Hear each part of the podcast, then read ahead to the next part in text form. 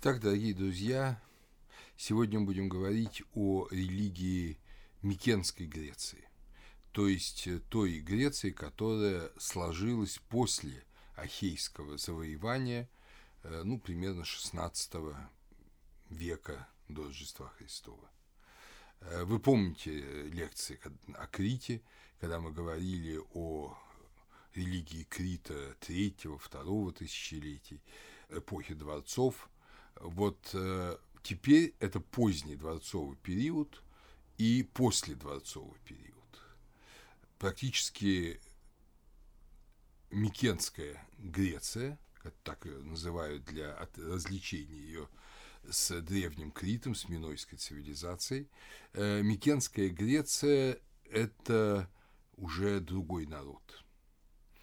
Мы колеблемся, э, не знаем, был ли этнос, который жил на Крите и на Эгейских островах до пришествия ахейцев индоевропейским? Очень возможно, что был или отчасти был, а отчасти это были э, семитические какие-то или даже древние иберийские языки, мы не знаем.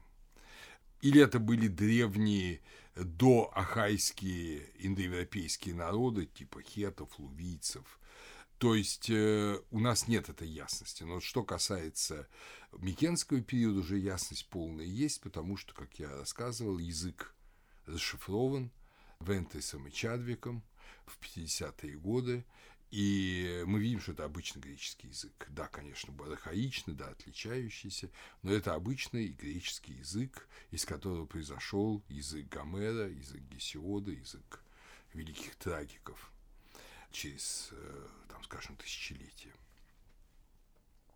И в связи с этим для нас большая проблема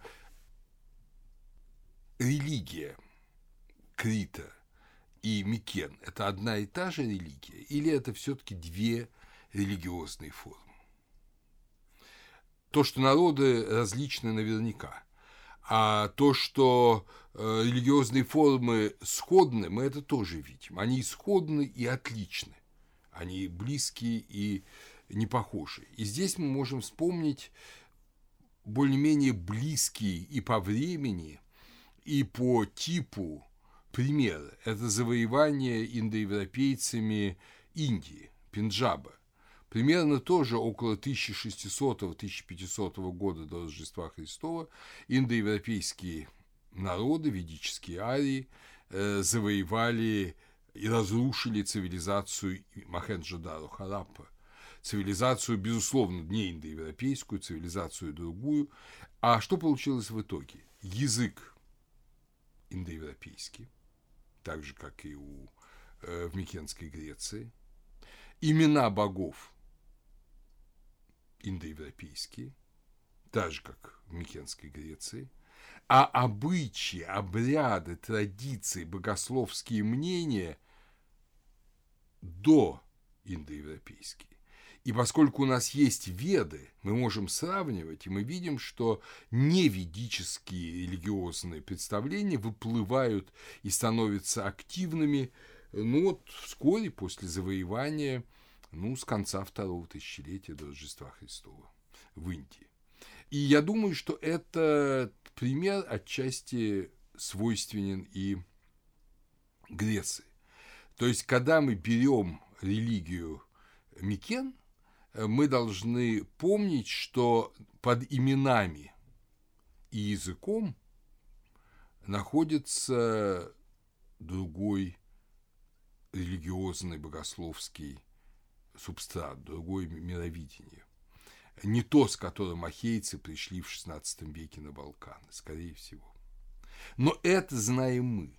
Это не знал Гомер – Гомер, как мы уже говорили, совершил, и поэтому он был э, для античного мира, для мира первого тысячелетия эталонным писателем. Можно сказать, даже в России, вот ища новые европейские аналоги, я их не вижу. То есть ни Пушкин для России, ни Байрон, ни Чосер для Англии, и даже не Шекспир не могут сравниться с Гомером. Почему? потому что Гомер отчасти могут сравниться ренессансные художники, скульпторы, писатели, тот же Макиавелли, но только отчасти. Потому что Гомер предпринял титаническую попытку возродить погибшую культуру его собственного народа. Вот культуру тех ахейцев, которые пришли в Грецию там, в XVI веке, которые создали вот Микенскую цивилизацию и которые были завоеваны дарийскими дикими племенами и, в общем-то, или растворились среди них, или одичали, или эмигрировали, очень много эмигрировало. И цивилизация Греции около 1100 года до Рождества Христова невероятно деградировала. Примерно на 200-250 лет, на четверть тысячелетия. А понятно, желание любого культурного человека, желание любого, в общем-то, сознающего себя народа – это быть э, на высоте культуры. И поэтому возрождение, ренессанс, вот он очень был характерен для того времени. Это была попытка возродить былое, героизировать его, описать его в каких-то прекрасных формах. Отсюда появилась Илиада и Одиссея. В IX-VIII веке Гомер создает, это, безусловно, один человек, создает вот эти замечательные произведения и, как многие считают, создает новую греческую письменность на основе финикийской, потому что и огромные поэмы, они, безусловно, написаны. Это не устное народное творчество. Они так структурированы, они так поданы, что можно смело сказать, что они были записаны или под диктовку слепого поэта, если верить тому, что Гомер был слеп, или им самим. Для этого был создан алфавит. Очень есть распространенная точка зрения, что греческий алфавит на основе финикийского был создан именно для записи Гомера. Потом воспользовался Гесиод, потом поэта, и дело пошло. И когда мы поэтому читаем Гомера, а он очень точный автор, посмотрите, хотя в эпоху, которую он жил в восьмом да, веке, да, надо сказать, что Перу самого ли Гомера, или, скорее всего, одному из людей или нескольким людям школы Гомера, принадлежат так называемые Гомеровы гимны. Это около полусотни гимнов различным богам, греческим, которые не просто вот хвалебные гимны, а в них описываются древние мифологические образы. И э, таким образом восстанавливается возрождается глубина религии. И вот все это вместе взято является, как ни странно, хорошим, хорошим источником по религии и жизни второго тысячелетия. Э, мы видим, что в эпоху Гомера греки пользовались железом, железным оружием, железными орудиями труда. Но в эпоху ахейцев, которую он описывает, они пользовались медными. И Гомер четко придерживается этого правила. Я уже говорил на прошлой лекции, что для классической Греции титул царя – это Василей, Басилей. А для, мы это знаем, для Микен – это Ванакс. И слово «ванакс» у Гомера употребляется часто, хотя, видимо, оно было практически вне употребления в его время к его эпохе. И таких примеров может быть много. То есть Гомер достаточно точно для своего, конечно, он не ученый, он не автор романов XIX века, типа Сенкевича, которые досконально там до мелочей воспроизводили обстановку какого-нибудь древнего Рима в Камагридеше. Когда читаешь Камагридеш, просто видишь, какие источники использовал Сенкевич, каких писателей. Ну, понятно, такого не было в эпоху Гомера, но предания устные были, память была, все-таки период-то не такой большой, это период нескольких абсолютных поколений, и вот он это описывает. Почему это для нас важно? Потому что он описывает религиозный мир ахейцев. И этот религиозный мир ахейцев наполнен множеством богов множеством богов, и эти боги находятся друг с другом в конфликтных отношениях. По сути, ведь сам сюжет и Илиады, и Одиссея – это борьба групп богов друг с другом. На одной стороне, там, скажем, Зевс, на другой стороне его жена Гера. На одной стороне Афина, на другой стороне Арес. Одиссея преследует Посейдон, но ему помогает Гермес и Зевс. Вот это, собственно говоря, ситуация, в которой мы не знаем до конца, это ситуация IX века или XV века миросозерцания. Э, но можно предположить с большой долей вероятности, так же как с бронзовым оружием, что элемент э, древнего миросозерцания там присутствует. Когда удалось прочесть имена богов э, Микен, благодаря вот открытию письменности, оказалось, что это в основном те же самые боги. Надо сказать, что эти тексты – это не гомеровские поэмы, конечно, и вообще это никакая не религиозная литература. То, что пока находится в наших руках, это таблички жертвенных даров. То есть во дворце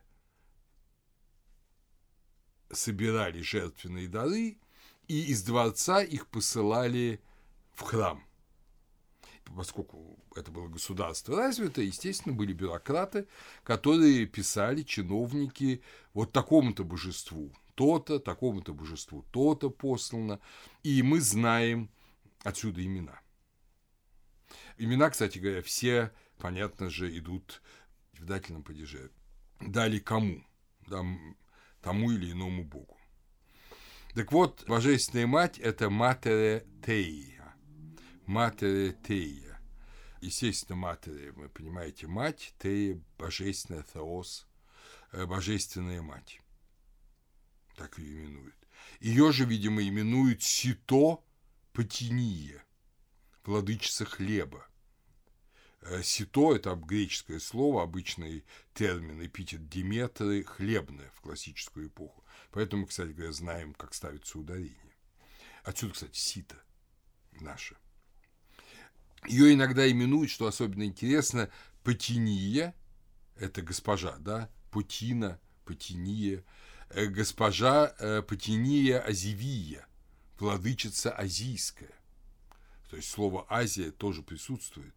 И это намекает на то, что если не ахайцы даже пришли из Азии, возможно, они пришли, скорее всего, с Балкан, но до них пришедшие праиндарии, лувиц, скажем, они пришли из Азии, и э, вот этот образ праматери, земли, из которой они пришли, этот образ сохранился. Вот эти эпитеты – это эпитеты божественной царицы Минойской и Микенской. Ее же именуют Дивия или Диуя, то есть, просто говоря, богиня. Богиня и считают супругой Бога Диво, Диве. Вы знаете, что наша Див, дивный, да, вот все эти слова, персидская, а до этого э, индоевропейская Дева, Бог, это все однокоренные слова. И Диос – это прозвище Зевса в классическую эпоху. И мы его в русской литературе часто переименовали словом «ди», ну, «диос». Также в пантеоне Микен есть совершенно узнаваемые олимпийские боги. Например, Посейдайо. Ну, все понимают, что это Посейдон. Гера. Гера. Атана Потиния. Да, Афина госпожа. Афина госпожа. Элма Гермес. Эниалос. Эньялиос Арес. Дивоньнусо Дионис. Каких отношениях они находились друг с другом, мы до конца не знаем. Но я предполагаю, что Гомер верно отразил представление об отношениях богов э, в Илиаде, а отношения, которые существовали в Микенский период. Интересно, что в разных городах, в разных местностях разные имена богов особо почитались. Скажем, Посейдон, Поседайо, особенно почитался в песчаном Пилусе у э, царя Нестора, если использовать Гомера. И действительно, э, расположенный в Мессении на берегу моря, Пилус, понятно, был морским городом. И понятно, что Посейдон там мог почитаться. А вот Афина, Атана, почиталась только, пока ее имя пока что известно только из Кноса. Кстати, надо заметить, что эти таблички сохранились тоже чудом, их никто не собирался сохранять. Писали на сырых глиняных табличках, на обычной глине сырой, и складывали на какое-то время, потом они, естественно, как любые такие бытовые архивы, подлежали уничтожению. Но все произошло иначе. Города микенцев были сожжены дарийцами, а и глиняные таблички, понятно, подверглись обжигу, как кирпичи. И из-за этого сохранились и дошли до наших дней.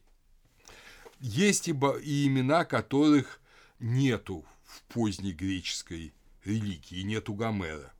Тоже интересно. Например, есть имя бога Маринеу. Что-то связано, видимо, с морем, но, по крайней мере, это неизвестное нам имя. Мака. В 2001 году была издана хорошая книга под редакцией Роберта Лафенера и Робина Хегга «Боги и религия эгейского бронзового века».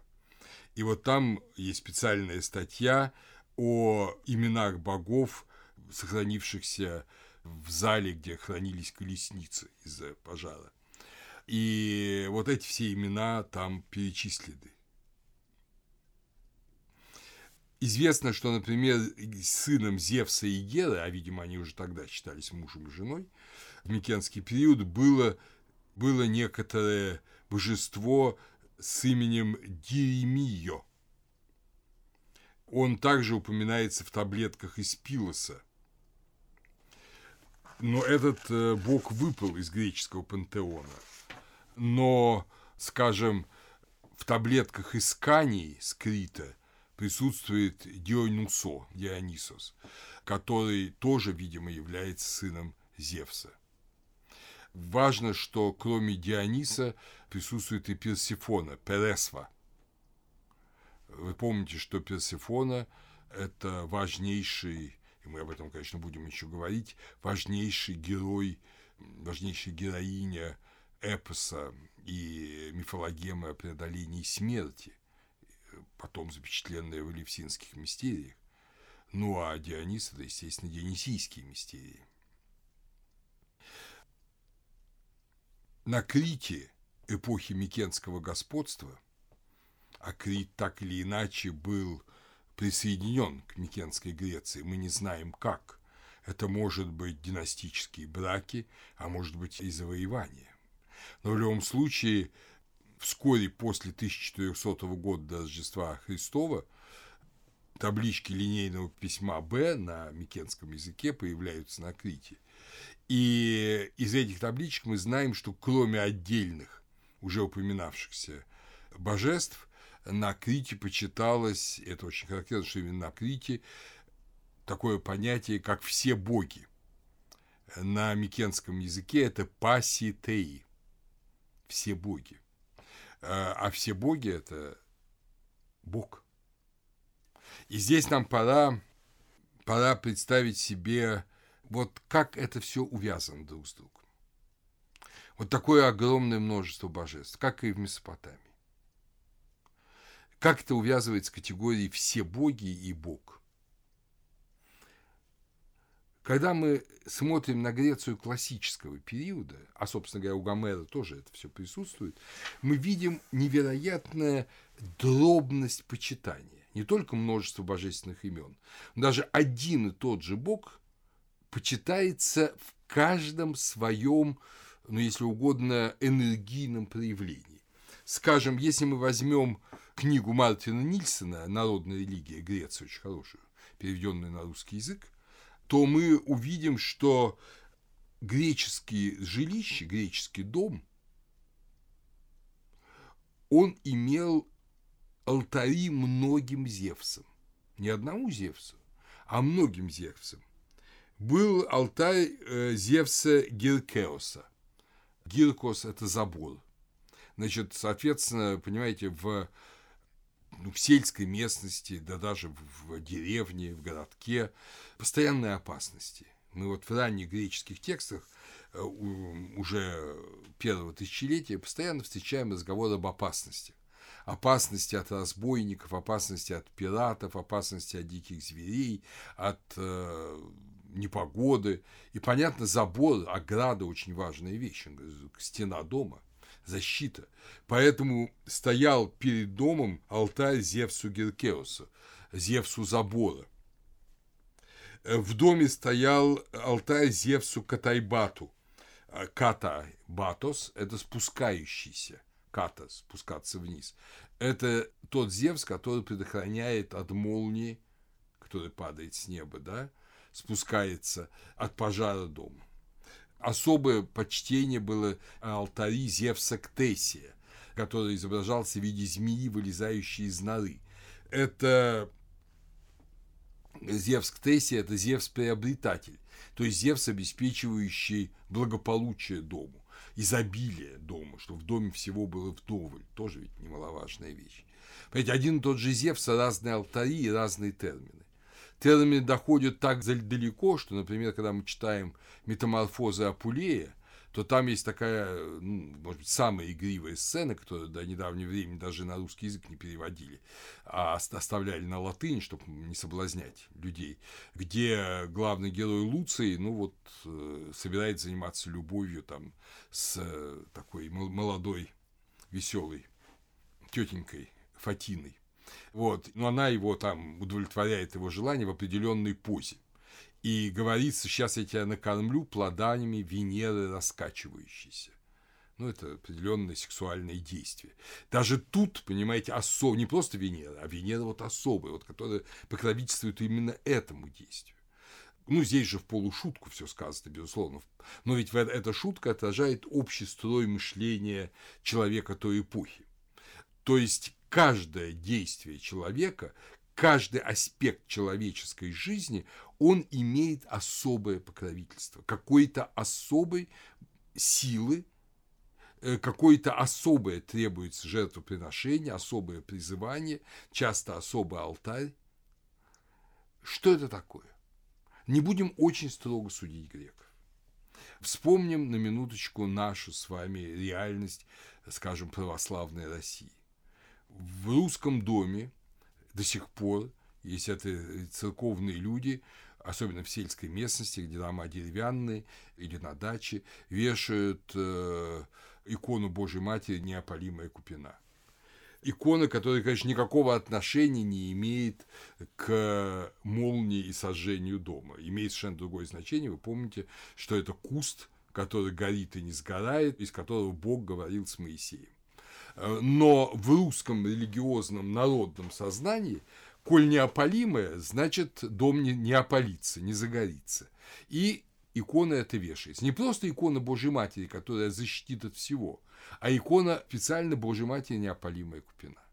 Есть 19 века икона Божьей Матери Спарительница хлебов то есть которые выносят на поля, э, совсем как э, в греческом празднике Фесмофорий э, выносили Диметра статую, чтобы хорошо уродился хлеб, чтобы его можно было хорошо сжать, чтобы он не пал под дождем, ну и, естественно, лег в закрома и кормил крестьян. Вот, пожалуйста, два примера. Ну, есть множество других примеров. Там Николай Чудотворец сохраняет э, мореходов, а там Илья Пророк, э, там наши воздушно-десантные войска и так далее, и так далее. То есть это одна и та же логика, одно и то же понимание реальности. В чем оно заключается? К сожалению, оно заключается в не очень хорошей вещи. Оно заключается в представлении о том, что тот мир, божественный мир, да, безусловно, очень сильный, энергийный, который воздействует на наш мир, в этом мире мы должны знать защиту или источник помощи в каждом конкретном случае и знать, на какую кнопочку нажать, и знать, какой рычажок включить, И тогда дом не загорится, скотинка не падет, э, а воздушно-десантные войска будут непобедимы. На самом же деле, разумеется, богослов вам скажет, что предай себя в руки Божии, и все упования твои совершатся. Но предать себя в руки Божии – это значит быть, хотели хотя бы стремиться быть совершенным, чтобы Бог был с тобой. Люди не умеют и не хотят быть совершенными, но они знают, что есть тот мир. И вот в своем несовершенстве они предпочитают видеть тот мир, как, э, если угодно, набор клавишей, где ты нажимаешь, какой бы ты ни был, хороший, плохой, но ты ставишь иконку, и домик не загорается. Не то, что ты ходишь пред Богом в своей праведности, и Он тебя хранит, но ну, а уж если не сохранит, значит, ты говоришь, да, видимо, это мне полезно, чтобы что-то со мной произошло. Вот, понимаете, два разных мировидения, и, видимо, они есть всегда. И второе мировидение, оно на грани магизма. Я не хочу сказать, что это тупой и однозначно магизм. Все-таки люди молятся там, Божьей Матери, молятся Богу в тех или иных его проявлениях. Но они к нему относятся как к лекарству. Болит голова, выпил аспирин. А не как э, к тому, с кем ты един, силу кого ты носишь, как я люблю это вспоминать, дела, которые я сотворил, и вы сотворите, как говорит Иисус, и больше всего сотворите. Понятно, что вот в этой последней парадигме дела, которые я сотворил, и вы сотворите, все эти маленькие обереги теряют всякий смысл. Человек вырастает в огромное, могучее существо, божественное существо, э, но только когда он живет в согласии с Богом. А это очень тяжело. И отсюда мир распадается на сотни, на тысячи приемчиков божеств. Зевс один, а алтарей много, потому что надо одним образом принести жертву, чтобы забор устоял, а другим, чтобы молния не ударила, а третьим, чтобы в доме было изобилие, э, ну и так далее, и так далее. Я думаю, что так было и в Микенской, Минойский период, но, безусловно, было и представление о том, что все боги – это одно. И отсюда приношение всем богам, паситей. Вот. Гомер отразил ситуацию скорее уже деградировавшего религиозного общества, общества XII, там, скажем, века, эпохи похода на Трою, и общества воинов. Он не был мудрецом. Мудрецом, скажем, был Плутарх. И в своем известном трактате Ае в Дельфах хотя это первый век после Рождества Христова, он постепенно подводит читателя к мысли о том, что Бог един. Очень постепенно. Только в последнем монологе, там ряд монологов, последний монолог учителя Плутарха, э, священника Амония, ну, естественно, священника Дельфийского храма Аполлона, а в нем вот звучит это объяснение, что Бог един. На самом деле Бог един. Однако вернемся к нашему Микенской религии, в которой, безусловно, тоже было и это понимание. Но оно плохо отражено Гомером, хотя какие-то моменты его присутствуют там. Но уже у Исхила, это же первый, да, из трагиков, очень религиозный еще мыслитель и художник, и трагик. У него уже вот этот монотеизм Исхила, это просто, как мы вот скоро узнаем, это известное среди специалистов по греческой религии понятие. Итак, что приносили в жертву в Микенский период? Э, судя по табличкам, приносили скот, быков, овец, коз, свиней и различные ценности – треножники, оружие, двулезвийные топоры, действительно мы все это находим или в виде костей жертвных животных, или в виде вот этих предметов, их остатков, мы все это находим э, на жертвенных площадках. Наш исследователь Андреев, о котором я уже много раз говорил, он э, писал вот о олимпийцах, о вере микенских греков. Встречающиеся в табличках линейного письма Б имена олимпийских богов не должны вводить нас в заблуждение. Обозначаемые этими именами божества скорее всего, имели не так уж много общего с пластическими, полнокровными, предельно очеловеченными характерами гомеровских олимпийцев. Это правда. Э, когда мы будем с вами уже заниматься греческой религией первого тысячелетия, мы увидим, что и в первом тысячелетии вот эти пластические, очеловеченные характеры появляются далеко не сразу, они появляются, забегая вперед, прямо скажу, на грани VI и V века, и это одно из чудес Греции, но об этом чуть позже. Но то, что отношения олимпийцев были, отношения богов подобные, описанные Гомером, были в Микенах, это скорее всего точно.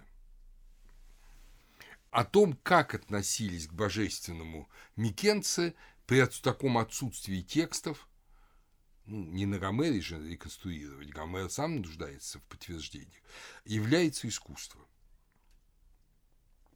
Микенское искусство обширно, микенцы много рисовали, много ваяли, но это искусство отличается от искусства Крита. По определению Шахермайера, его замечательная книга «Минойская культура древнего Крита», Штутгарт, 1964 год, и по определению Тойнби, эллинизм, история цивилизации, Лондон, 59 год, мы понимаем, что микенская культура – это культура сателлит Минойской. То есть это спутник Минойской культуры. Но, как очень хорошо говорит Тойнби, черты лиц двух культур сходны, а выражения лиц разные. Действительно, основные все позиции одни и те же. Дворец, дворцовое святилище, богиня-мать. Все это очень похоже. А выражения лиц разные. В микенском искусстве природа чаще всего обращена к человеку своей трагической, внушающей ужас и отчаяние стороной, отмечает Андреев, в общем, тонкий ценитель микенской религии и знаток. Когда мы бродим по залам археологического, кстати, великолепного музея Афин или музея в Микенах, то мы видим эту другую сторону культуры – Посмотрите, Крит дворцовой эпохи, то есть как раз до 1400 года, 1450 даже, если точнее, года, он не знал крепостей. На Крите не было крепостей, что вообще удивительно для древних цивилизаций. Всюду крепости все-таки были. Еще какие. Но мы знаем, что крепостью Крита были его корабли, был его флот – дубовые борта минойских кораблей, минойских галер, они защищали остров. Флот был столь велик и могуч, что ни один внешний агрессор не мог достичь цветущих долин и великолепных дворцов Крита. Ни египтяне, ни э, какие-то переднеазиатские народы, ни народы Балкан –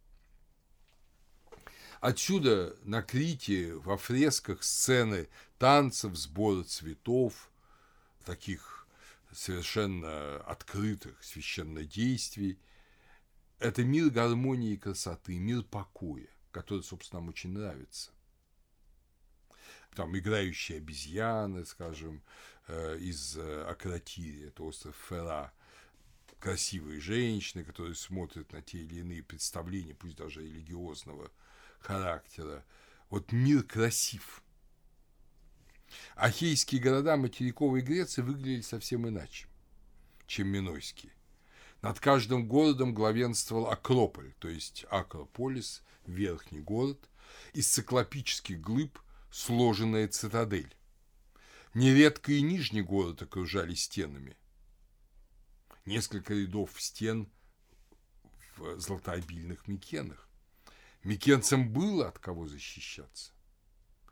Обугленные камни стен, остатки обугленных деревянных конструкций говорят о том, что войны были частым явлением в Микенском мире. Воевали друг с другом династы Опять же, мы это знаем по Гомеру, поход на Трою. Не просто так. А, воевали друг с другом, воевали с местным покоренным населением. То есть, если на Крите было, видимо, гомогенное население, там не было этого комплекса феодального, когда феодал укрывался в замке от своих крестьян, от своих смердов, а когда он выезжал, он выезжал только в таком микрозамке, то есть в тяжелых доспехах и окруженный своей охраной тоже в доспехах, чтобы его не тронули. Э, на Крите было все легко и свободно. А вот здесь, э, по всей видимости, социального мира не было. Ну и, наконец, все более и более усиливающееся нашествие племен дарийцев, а возможно и других иллирийских племен, которые в конечном счете разрушили Микенскую цивилизацию. Свидетельством этого являются стены крепостей.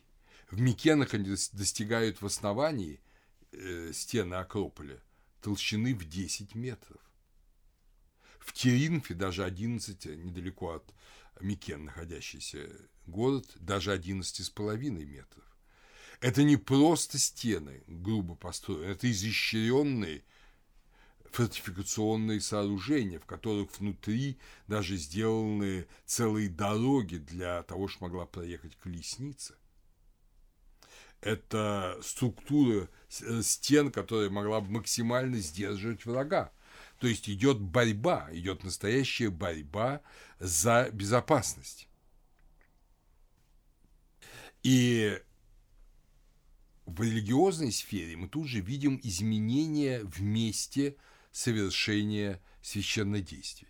Вы помните, что главные места совершения священнодействий на Крите – это открытая, доступная всем публичная площадка дворца, часто в виде амфитеатра, или же это просто вершины гор или какие-то долины прекрасные, то есть совершенно доступные людям места.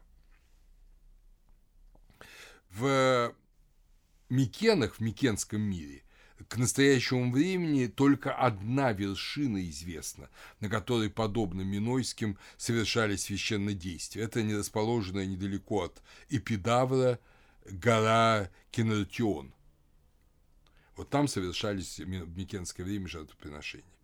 Практически во всех остальных случаях э, священнодействие – это замечательная книга Робина Хегга 1998 года «Ритуал в Микенской Греции». Не статья в книге. Так вот, практически всегда э, священнодействия совершались во дворце. Да, еще одно место пещеры, конечно, в Накрите. Их тоже нету практически в Микенах, мало намного. Вот, э, но они совершались во дворце не на открытых площадках, а они совершались внутри самих дворцов э, под крышей, э, в Мегалоне, то есть в, в царском доме, в доме Ванакса. Об этом я уже вам говорил. Помните, раскопанный Пилос, где вот это... И в Микенах раскопанный священный участок внутри дворца. То есть это были священные действия не для всех, не под открытым небом, под защитой стен и крепостных, и дворцовых. Это ясно говорит о том, что это была не религия для всех, это была не публичная религия. Был народ, который, ну, видимо, отчасти был порабощен, как в Спарте и Лоты, и не участвовали в этих священнодействиях, были высшее общество, воины, цари, жрецы, вот эти ахейцы, которые э, во всем этом участвовали, отделенные от остального народа. В Микенах дворец играл большую церемониальную роль, как пишет Лэнг, чем э, на Минойском Крите. И мы видим, что хотя идеи те же, но они в другом э, проявляются в другом контексте. Скажем, в Пилосе сохранилась живопись тронного зала, как и на Кносе. И, в общем, это одна и та же, одни и те же сюжеты. Это грифоны, львы, фланкирующие трон. Это банкет, там в одной из зал около трона изображение банкета, где э, люди радуются, приносят жертв, видимо, священная трапеза. Но это как раз Мабель Лэнг, э, фрески дворца Нестора в Пилосе в Западной Мессении. Вот, собственно, изданы. Но все это, в отличие от Кноса, закрыто.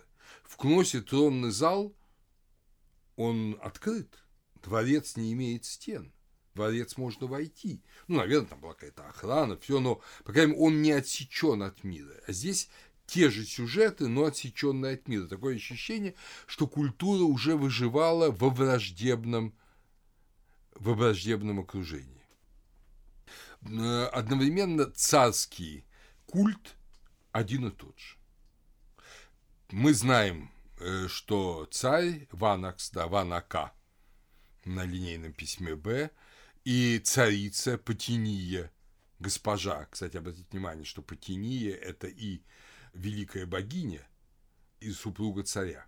То есть она выполняет эту двойную роль, жреческую роль вот соединения, по всей видимости, миров, о чем мы говорили в прошлой лекции.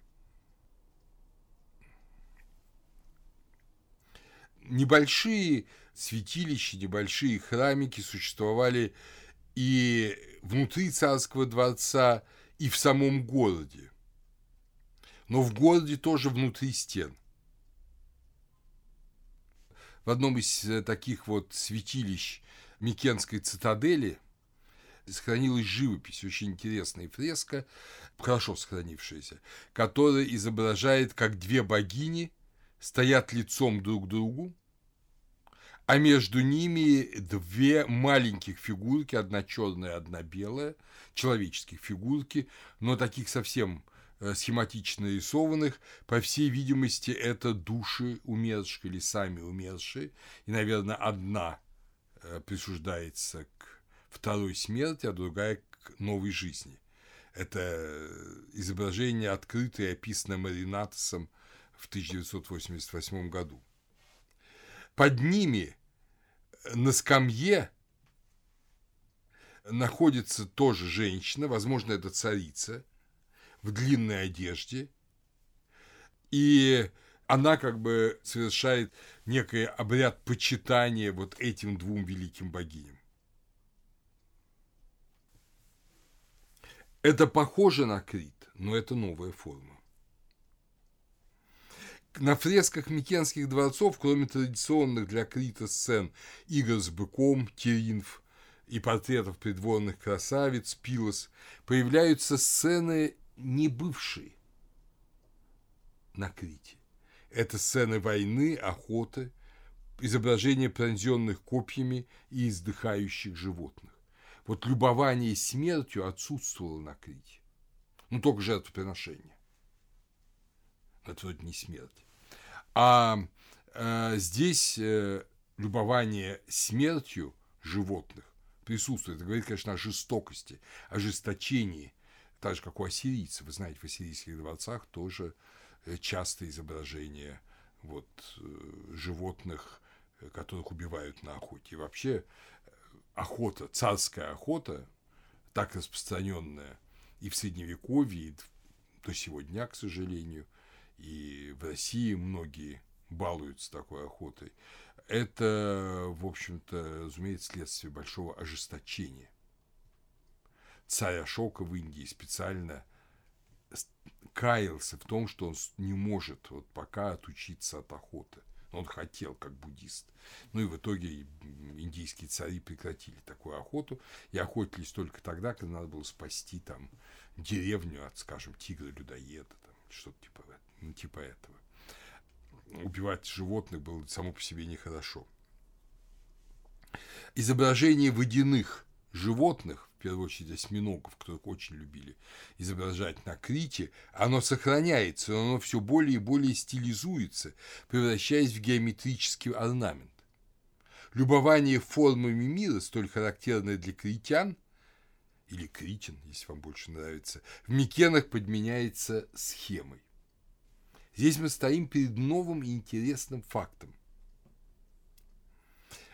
Хотя в микенской живописи, в микенском изобразительном искусстве еще встречаются вот эти любимые минойскими критянами изображение великой богини в виде прекрасной женщины с обнаженной грудью и в длинной юбке, например, серебряная булавка с золотой головкой из шахтной гробницы круга А в Микенах. Но большей частью изображения богов в микенском искусстве поражают своей грубостью и однообразием. Когда вы входите в зал микенской скульптуры в археологическом музее в Афинах или даже в зал критской скульптуры э, второй половины второго тысячелетия до Рождества Христова, вы тут же оказываетесь в другом мире. Э, в мире ну, для широкой публики неинтересных изображений. Это некие цилиндрические фигуры, иногда с очень так схематично намеченной женской грудью, с воздетыми, как правило, руками, реже руки на животе, э, но тоже очень примитивно сделанные, и на них тщательно моделированные головы. Лорд Уильям Тейлор открыл э, такое заупокойное святилище в Микенах и подробно его описал в конце 60-х годов. Вот эта коллекция, она присутствует в археологическом музее Афин. Вообще Уильям Тейлор – это удивительный человек, о нем можно сказать много. Он прожил долгую жизнь, с 1904 по 1989 год жил, и всю вторую половину своей жизни он посвятил раскопкам Микенской Греции. Сначала на Кипре, потом в самой Греции вел раскопки, и с 58 по 69 год возглавлял британскую экспедицию в Греции, вот изучавшую жизнь второго тысячелетия до Рождества Христова, а как рядовой ученый, то есть он подал в 69 году в отставку со всех постов, сочтя себя старым в 65 лет, но как рядовой ученый он копал Микенах до почти своей смерти, до 87 года, до, до 83 лет. Э, его книга «Микенцы, подданные царя Миноса», Э, ну, вышедшая, конечно же, в Англии до этого в 89 году, она издана и в России на русском языке. И это, я думаю, одно из лучших книг по вообще культуре Микенской Греции, э, но и там есть и глава о Микенской религии. Так э, до него возглавлял британскую экспедицию до 1957 года Алан Уэйс, которого он сменил. Он был у него вторым как бы правой рукой. Так вот, Тейлор как раз открыл вот эти скульптуры, и он говорит о них просто как о варварских, как о резком снижении, ну, если угодно, представления о эстетике, представления о прекрасном, но на самом деле это не так. Дело в том, что в Микенах, когда хотели, изображали прекрасно, совершенно в минойском стиле те или иные формы. Например, кубок из вафио или инкрустированный кинжал из пятой шахтной гробницы Микен, оба XVI века до Рождества Христова. Это высокие произведения искусства, тончайшие художественные вещи. Вот эти грубые изображения богов и богинь, в основном богинь, они имеют другую природу. Они имеют природу богословскую, иного миросозерцания скорее всего, ахейцы принесли в Грецию, сначала потрясенные минойской культурой, они как-то немножко отступили, а потом они все более и более в этом утверждались. Не только вот эту жестокость отношений к жизни, жизнь жестока. Вспомните, сколько в Илиаде сцен убийства, сцен войны, сцен убийства животных. Это же полно. И в Одиссее чуть меньше, но тоже хватает, вплоть до убийства женихов Пенелопы Одиссеем. Вот эта жестокость, она привнесена. Мир жесток. И в этом жестоком мире надо быть победителем. Мир не прекрасен, как отблеск рая на земле, и в этот рай надо уметь вступить, это минойский образ. А мир жесток, и в этом жестоком мире, опять же, с помощью богов, надо найти себе место. И это место будет почти наверняка трагическим, как трагична судьба Ахилла, да и по большому счету судьба э, Агамемнона, да, убитого Клитемнестра, и судьба Париса, и судьба и Одиссея, который вместо того, чтобы вернуться домой, всю свою жизнь почти скитался по морям. Вот эта трагичность жизни, она подчеркнута. И боги теряют человеческий облик. Они возвращаются в свою нуминозную такую форму нечеловеческую. Ведь когда богов изображают в человеческом виде, вот как этих прекрасных женщин, где непонятно, э, накрытие это жрица или это э, богиня, то пытаются сказать, что человек божественен. Когда исчезает эта человечность изображения или она схематизируется, не обязательно даже человечность, вот эти несчастные осьминоги, которых уже изображают э, как орнамент схемой. То есть, когда вот эта жизнь становится схемой, это говорит всегда о том, что между человеком и Богом, между человеком и природой возникает некая стена. И эта стена преодолевается жертвоприношением, преодолевается или охотой, когда животное надо убить, а не им наслаждаться и радоваться, как оно там играет у тебя в саду, какая-нибудь обезьянка, да? Вот. И боги не похожи на людей, потому что люди перестают понимать, что они похожи на богов. Они считают, что бог одно, а ты другое. И результатом этого возникает вот огрубление, схематизация и в конечном счете вообще де, ну вот наш слово деформированный имеет другое значение, но потерявшее форму изображения. Вы помните, что Э, в первое тысячелетие после Рождества Христова, как раз во времена Камера, богов же очень редко изображали в человеческом облике, практически не изображали. Изображали там юноши и девушек, вот Куров и Кор, а иногда это была Персифона, а в основном изображались э, в каких-то символических формах. Сравните древний портик фронтон Акрополя, который нашли при раскопках Акрополя, и новый, который был построен после персидских войн. Это же два совершенно разных фронтона. На, на древнем фронтоне доминирует ужасный, это то же самое, кстати, на Корфу, э, вот этот древний храм Артемиды, доминирует ужасное изображение Гаргоны, никакого отношения ни к каким гуманным формам не имеющее, с высунутым языком, жуткое а, э, или какой-нибудь э, трехголовый э, змей с мужскими головами, значит, фронтон Акрополя. То есть это не человеческие формы, это не человеческая мера. И то же самое в Микенах. А вот между шестым и пятым веком происходит в Греции почему-то, об этом будем думать, почему, на следующих лекциях революция, когда вдруг человек становится мерой всех вещей и, соответственно, мерой богов.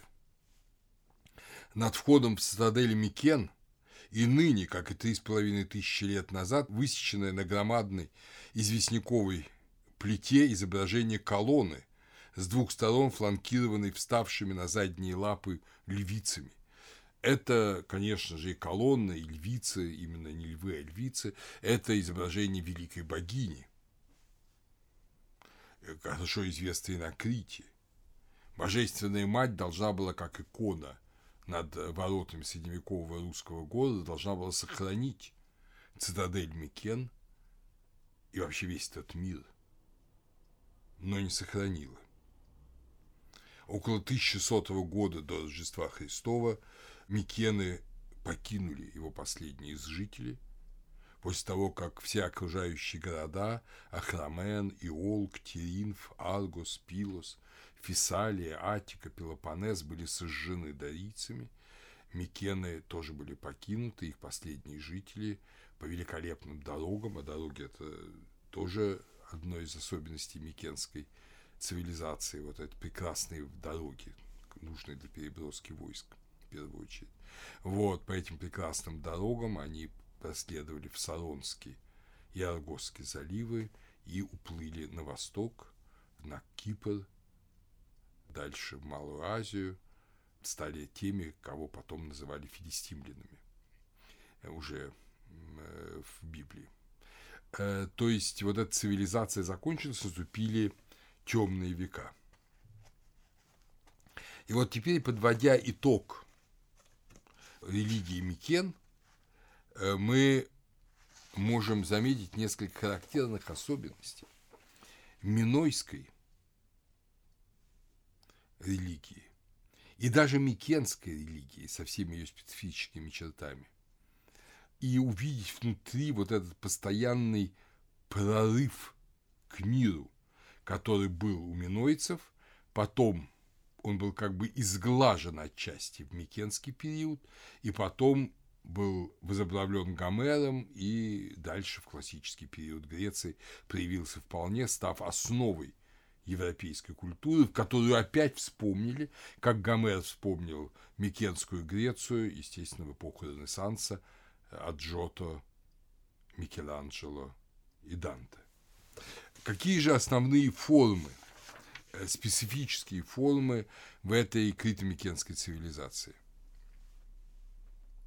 Наиболее очевидно это соединение природного и божественного. Если Передний Восток противопоставляет природное божественному, храм дикой природе, известно понятие отгороженного храмового участка, то здесь храм очень часто на Крите и потом в классической Греции растворяется в природе, становится ее частью, и природное становится важнейшим элементом религиозного культа. Вот если мы посмотрим, например, ну это уже, конечно, первое тысячелетие, э, Дельф, знаменитый дельфийский оракул, то это, безусловно, это отроги Парнаса, это дикая природа, которая органично соединяется с великолепными храмами и постройками, с Кастальским ключом, с э, храмом Афины Проная, находящимся ниже в долине. То есть природное входит в рукотворную святыню, а рукотворная святыня растворяется в природе.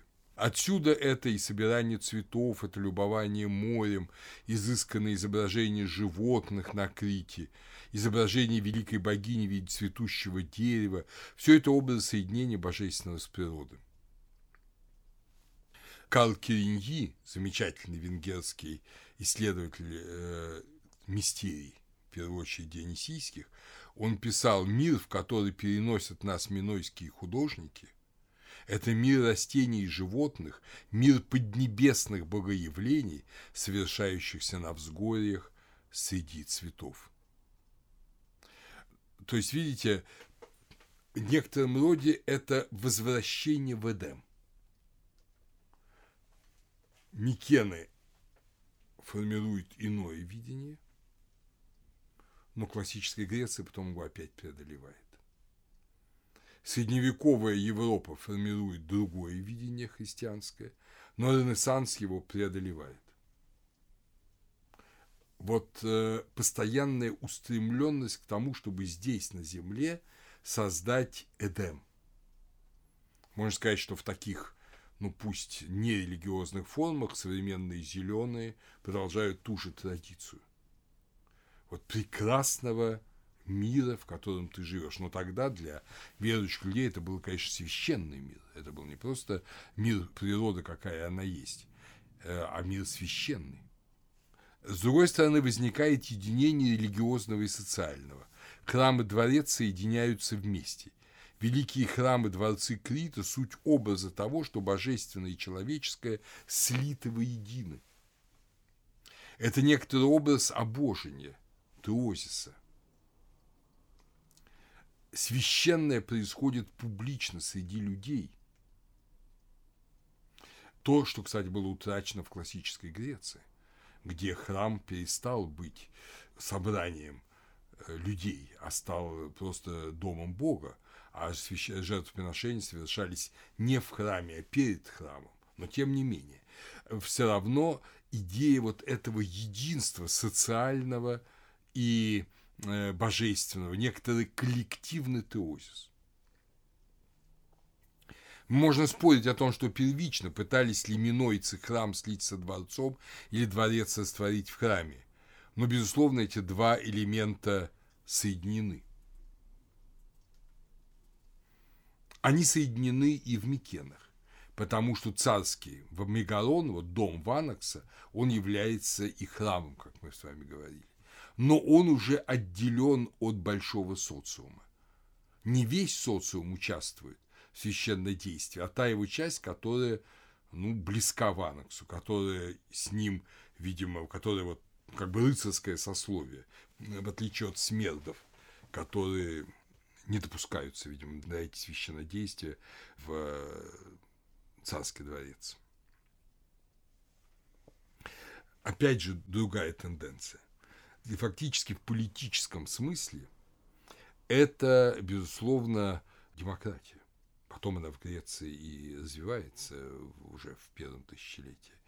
То есть э, народ, весь участник священного, народ, участник, понятно же, и политического устроения, который является более низким уровнем социального, и он потому является устроителем политического, поскольку он может участвовать в священном. Тот, кто посвящен в священное, тут понятно, тем более может отличить зло и добро, хорошее и плохое в политическом. Мы знаем, что в практической жизни так не бывает, но не бывает и идеальных монархов, даже абсолютных. Так что это всегда относительные категории. Но то, что демократия классических греческих полисов проистекает из этого представления о публичности священного и всеобщем участии в священном, это, безусловно, факт. И мы не знаем, как был устроен политический строй Греции второго тысячелетия, у нас нет достаточных источников для этого. Но можно предположить, что хотя и была монархическая власть, это не была абсолютная монархическая власть, вроде власти такого тирана Ивана Грозного, да, или каких-нибудь там ренессансных правителей типа Медичи. А это была священная власть, которая потом отразилась э, во власти Архонта Басилея в Афинах, скажем.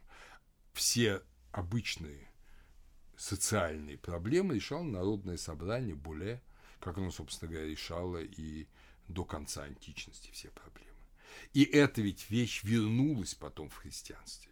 Ведь христианство так и называют Евангелие, так и называют в Новом Завете. Апостол Павел, вы царственное священство. То есть вы и цари, и священники. Вы участники вот этого великого священнодействия.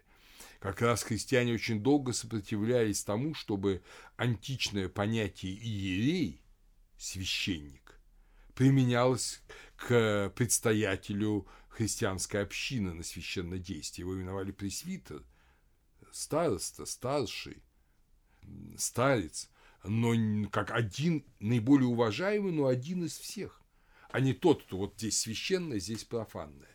Все священное. В христианском храме все священное, все христиане священники. И все они цари. Поэтому, конечно, они могут устроить и свою социальную и политическую жизнь, если они устраивают свою религиозную жизнь вот эта традиция тоже восходит к Криту, тоже восходит к глубокой древности, она отчасти, отчасти, потому что Мегалон остался храмом э, в Микенах, она отчасти подвергается сомнению в Микенах, где уже вот это есть социальное разделение э, на группы, более явное, как в средневековой Европе, да, когда тоже были вот э, сословия дворян, священников, и третье сословие. И они опять сейчас снимаются, на, конечно, на уровне профанизации, на уровне чисто социальном, но опять же это вот, это вот разделенность священного и профанного, теменуса, священного участка, и остального мира, характерна для ряда эпох и характерная для, скажем, Востока, она снимается. Таким образом, если Передний Восток, сознавая несовершенство человека, до предела развивает идею нечистоты человека, противоставляя ее идее чистоты Бога, отсюда обращение египетской к Богу, чистый nature, то на Крите, в Микенах, напротив, небесному предлагается войти в земное.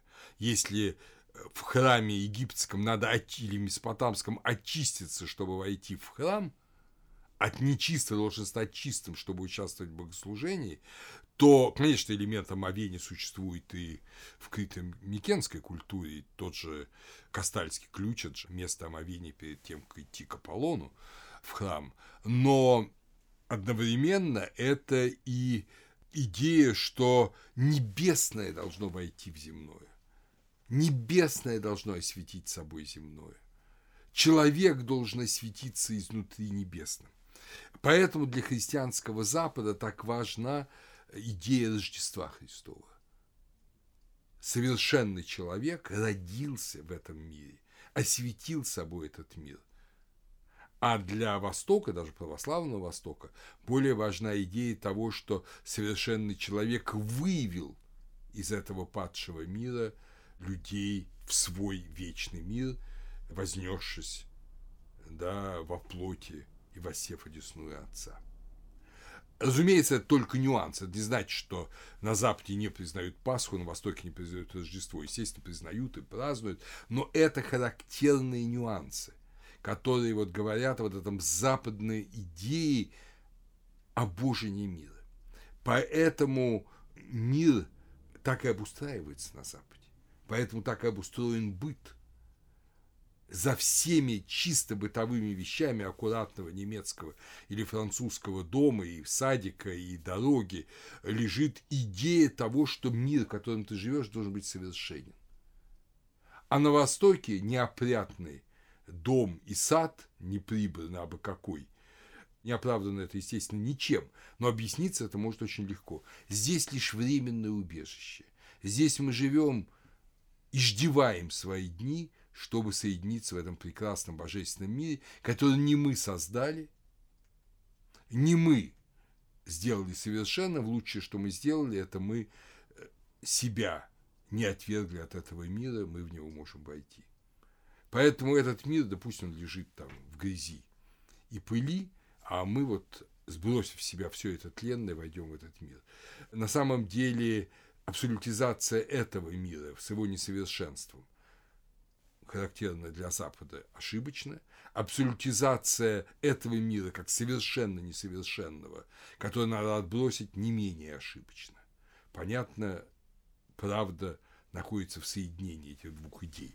Но характерно, что у каждой из культур свои вот аспекты. Характеризуя